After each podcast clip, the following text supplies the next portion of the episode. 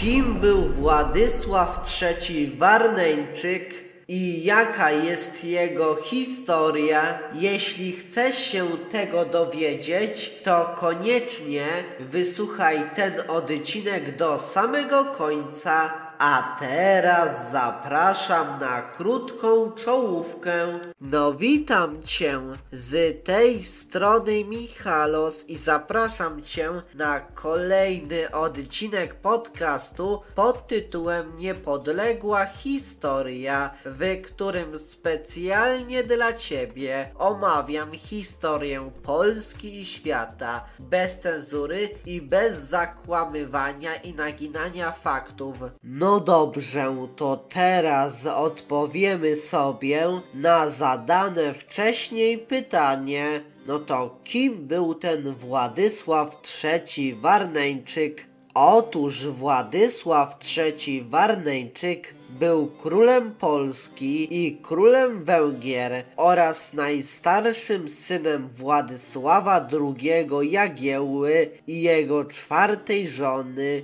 Zofii Holszańskiej. No dobrze, znasz odpowiedź na pytanie, kim był Władysław III Warneńczyk, a więc teraz warto by było poznać całą historię Władysława III Warneńczyka, po prostu jego biografię. Uroczysty chrzest Władysława Warneńczyka odbył się 18 lutego w 1425 roku, a co ciekawe jest to, że jednym z jego ojców chrzestnych był papież Marcin V. No a w chwili śmierci swego ojca był małoletni. Z kolei koronowany został 25 lipca w 1434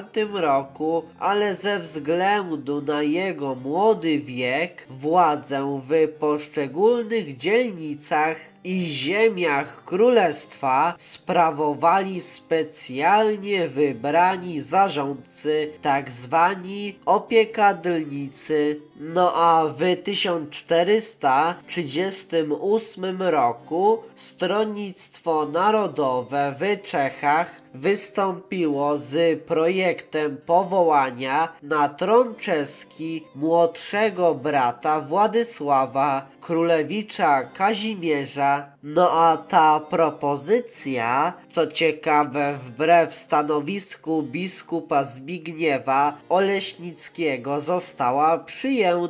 Z kolei zorganizowano później wyprawę do Czech, a w końcu września wyprawę na Śląsk, w której wziął udział Władysław, a działania te wobec niewystarczających środków ze strony polskiej oraz narastającego konfliktu z Węgrami nie przyniosły spodziewanych efektów. No a po uzyskaniu pełnoletności 16 grudnia w 1438 roku na zjeździe w Piotrkowie król Władysław potwierdził wszystkie prawa i przywileje królestwa. No ale niestety niepowodzenia w Czechach i wzrost znaczenia Oleśnickiego spowodowały uaktywnienie się opozycji husyckiej, która pod wodzą Spytka z Melsztyna zawiązała 3 maja w 1439 roku w Nowym Korczynie konfederację skierowaną przeciwko możnym, skupionym wokół biskupa krakowskiego, no a kres walkom położyło zwycięstwo stronnictwa Oleśnickiego w bitwie pod Grotnikami, w której poległ Spytko z Melsztyna, no a po śmierci króla Węgier Albrechta V Habsburga w 1439 roku Zbigniew Oleśnicki wystąpił, szermując argumentem wspólnego zagrożenia tureckiego z inicjatywą objęcia tronu węgierskiego przez Władysława no a z taką propozycją, oczywiście na przełomie lutego i marca w 1440 roku, przybyło do Krakowa poselstwo węgierskie, a 8 marca w katedrze wawelskiej odbyła się uroczysta ceremonia powołania Władysława na tron węgierski. No ale król Władysław dotarł na Węgry dopiero 24 kwietnia w 1440 roku. No a opóźnienie wyprawy związane było z zamordowaniem na Litwie Zygmunta Kiejstutowicza i koniecznością uregulowania tamtejszych spraw a co ciekawe jest to, że namiestnikiem na Litwie mianowany został Kazimierz Jagiellończyk z kolei natomiast na czas nieobecności króla w Polsce powołano dwóch namiestników, jednego dla Małopolski i ziem ruskich, zaś drugiego dla Wielkopolski. No a elekcja Władysława, co ciekawe, napotkała sprzeciw Elżbiety Luksemburżanki, czyli żony zmarłego Albrechta Habsburga, która już po wyruszeniu delegacji węgierskiej do Polski urodziła syna Władysława, zwanego pogrobowcem. No a 15 maja Władysław Warneńczyk został koronowany na króla Węgier wykradzioną koroną świętego Stefana. No a co ciekawe jest to, że tej koronacji nie uznał Sejm Węgierski, ustanawiając królem Władysława, którego koronowano 17 lipca w 1440 roku w Białogrodzie koroną zdjętą z relikwiarza świętego Stefana, a na Węgrzech po tym zapanowała dwuwładza i doszło do wojny domowej. No a po koronacji Zbigniew Oleśnicki powrócił do kraju i objął rządy, organizując pieniądze i posiłki dla króla do walki z Elżbietą. No a przedłużająca się nieobecność króla w kraju i niekończąca się wojna domowa na Węgrzech, która opóźniała podjęcie walki z Turkami, zmieniły nastawienie szlachty, a w Polsce zaczęto wtedy domagać się zawarcia ugody z Elżbietą i większego zaangażowania sił i środków węgierskich oraz powrotu króla do kraju. No a w 1442 roku Władysław stał się instrumentem w grze politycznej papieża Eugeniusza IV, który przez swojego wysłannika, kardynała Juliusza Cesarinego, rozpoczął organizowanie koalicji antytureckiej, no a miało to służyć, co ciekawe, umocnieniu pozycji papieża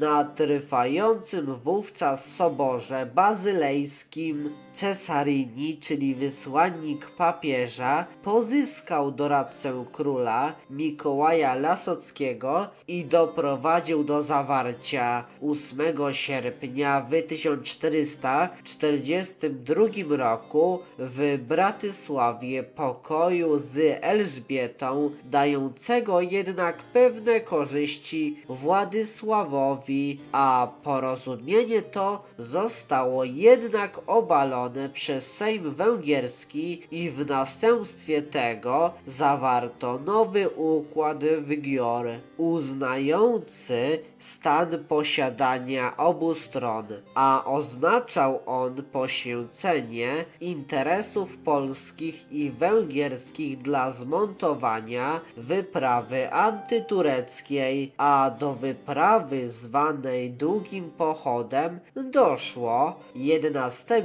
października w 1443 roku, no a była ona faktycznie wyprawą węgierską, nie byli bowiem nią zainteresowani Polacy z powodu niekorzystnego układu w Gior. No a nie dopisała też pomoc obiecana przez papiestwo, a wyprawa ta aż dotarła do Bułgarii i wobec trudności wewnętrznych Imperium Osmańskiego zakończyła się sukcesem no a 22 stycznia w 1444 roku Władysław Glorii zwycięzcy wrócił do stolicy Węgier, czyli Budy. No a mimo, że Turcy wystąpili z propozycją korzystnego pokoju, to król uzyskał akceptację Sejmu Węgierskiego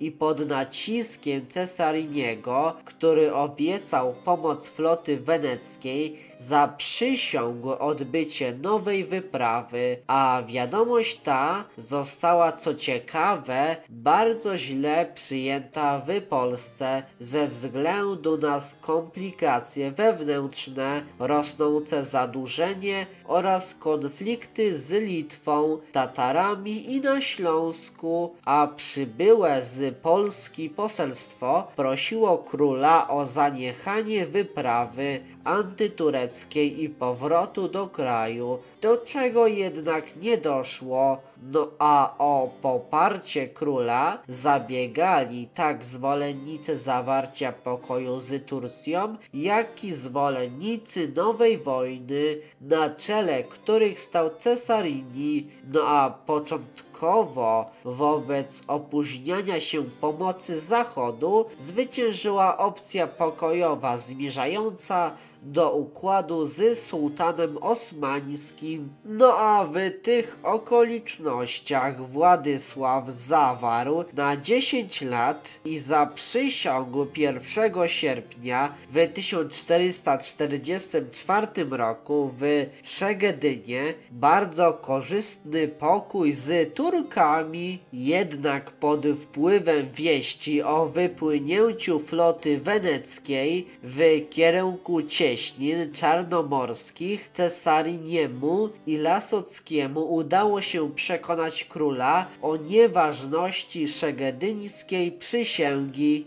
No a kolejna wyprawa wyruszyła już z opóźnieniem w połowie września, a 10 listopada doszło pod Warną do przymusowej bez wsparcia floty bitwy z wojskami tureckimi no a zakończyła się ta bitwa klęską i śmiercią króla, który niespodziewanie, bez porozumienia, wyprzedzając własne skrzydło, zaatakował Janczarów na czele nadwornego chówca, a jak przekazują źródła tureckie, w zarozumiałości swojej Władysław Warmeńczek, uważając się za bohatera, sądził, iż wojska o on jeden rozpędzi. Dlatego więc uderzył w ich środek, gdzie stał sułtan Murad.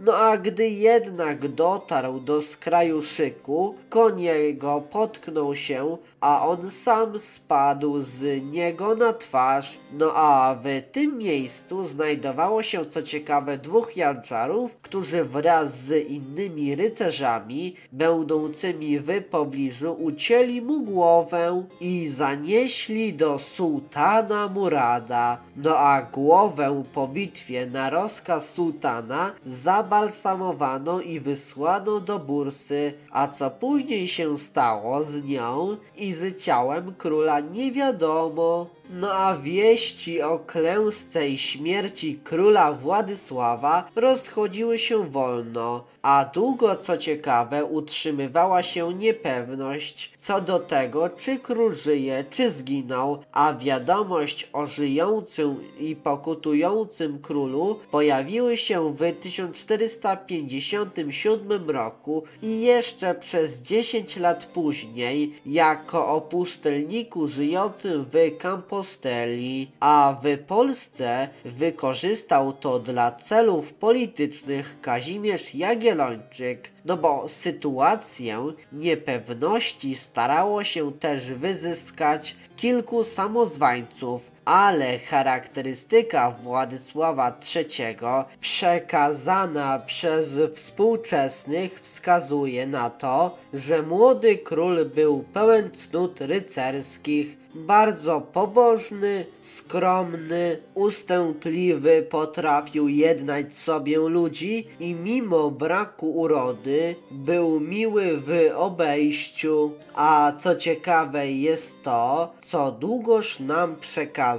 Otóż podobno ten król unikał kobiet, lubił bardzo męskie towarzystwo. Niedoświadczony często ulegał wpływom otoczenia, a jakim był faktycznie człowiekiem, trudno stwierdzić. No ale na 100% wiemy to, że zginął on na polu bitwy, gdy miał 20 lat. Niestety, ten odcinek dobiega już do końca, więc chciałbym Tobie podziękować za to, że poświęciłeś lub za to, że poświęciłaś swój cenny czas na posłuchanie tego odcinka podcastu Niepodległa Historia. A jeśli spodobał Ci się ten odcinek, to koniecznie podziel się nim z innymi, udostępniając go dalej, na przykład za pomocą Messengera, po prostu wysyłając link swoim znajomym do tego odcinka, czy po prostu za pomocą Twittera, czy po prostu za pomocą Instagrama, czy innego narzędzia, czy innej aplikacji social media.